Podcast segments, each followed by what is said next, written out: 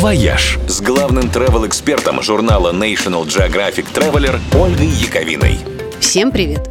Во всем есть свои минусы и свои плюсы.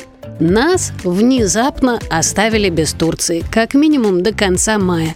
Это, конечно, огромнейший минус. Но зато, кажется, к нам вот-вот в полной мере вернется Египет. А вот это уже большой плюс – тем более, что с тех пор, как нас с ним разлучили, в Египте появилось очень много нового и интересного. В частности, новый Каирский музей, самый большой в мире из археологических. Он занимает площадь в 50 гектаров и по форме напоминает пирамиды. А его фасад сделан из полупрозрачного алебастра.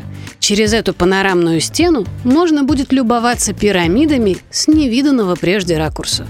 В новом комплексе древние артефакты и мумии будут представлены в лучшем виде.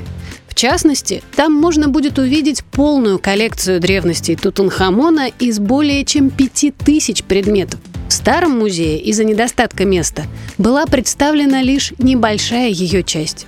Ну и, конечно, в новом музее можно будет увидеть много новых находок, которых за последнее время в Египте было сделано огромное количество – Археологи, в частности, раскопали тайную комнату в пирамиде Хеопса, обнаружили несколько неразграбленных гробниц и кладбище строителей пирамид, нашли тронный зал Рамзеса II и мастерскую по изготовлению мумий в дельте Нила.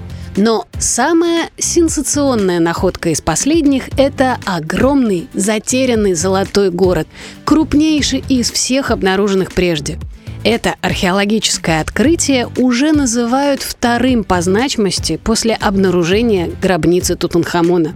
Золотой город неплохо сохранился, и года через три его обещают открыть для туристов. Ждем с нетерпением. «Вояж» – радио 7 на семи холмах –